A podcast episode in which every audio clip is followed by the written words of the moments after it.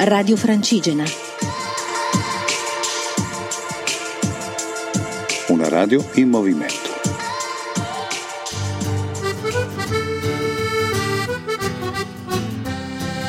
Cammina Foreste Lombardia 2017, in collaborazione con ERSAF, ente regionale per i servizi all'agricoltura e alle foreste.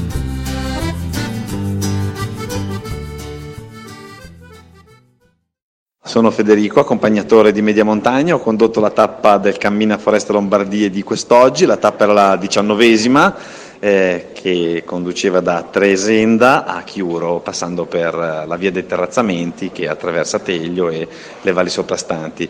È stata una giornata piacevole, il clima era splendido, ieri abbiamo preso tanta acqua, oggi invece un sole ha baciato i nostri passi dall'inizio fino, fino alla fine. Quasi, sì, verso gli ultimi metri c'è stato un temporale che ha rinfrescato un po' i cuori.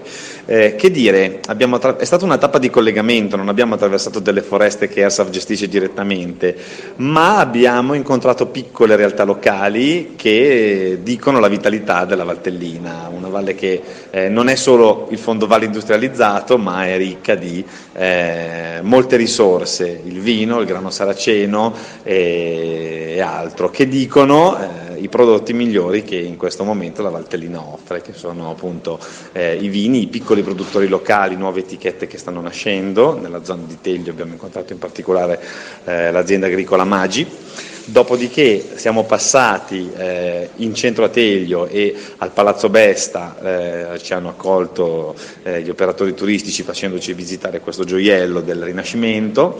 Abbiamo proseguito la nostra tappa fino a San Rocco dove al Mulino Menaglio abbiamo visto una struttura recuperata che è diventata anche un'opera museale dove si vede come la forza dell'acqua nei secoli è sempre stata utilizzata in modi nuovi e qui si macina ancora farina di piccoli produttori locali e in particolare qui l'Accademia del Pizzocchero ci ha cucinato un piatto che non ha nulla di invidiare a linea verde, diciamo così, oggi è stata una tappa fatta in questo modo.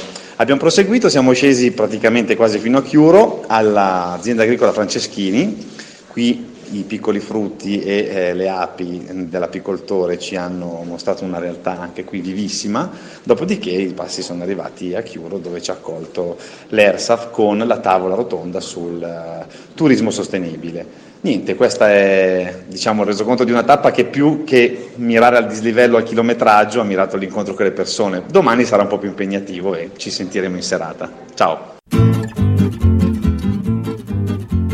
Buonasera a tutti, sono Elisabetta Parravicini, siamo a Chiuro, al sesto tavolo tematico del Cammina Foreste, siamo a metà del nostro cammino, siamo nelle tappe valtellinesi, nelle tappe valtellinesi il tempo non è stato particolarmente clemente con noi, adesso sta piovendo, siamo però molto felici, l'attenzione è sempre crescente, oggi un tavolo sul turismo sostenibile molto partecipato, molto interessante.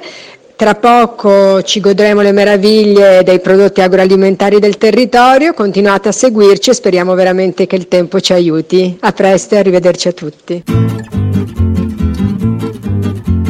Siamo con Maurizio Davoglio, presidente AITR, Associazione Italiana Turismo Responsabile, nella serata dedicata al turismo responsabile di Cammina Foreste ci parla di un progetto interessante che l'associazione sta seguendo legato ai cammini.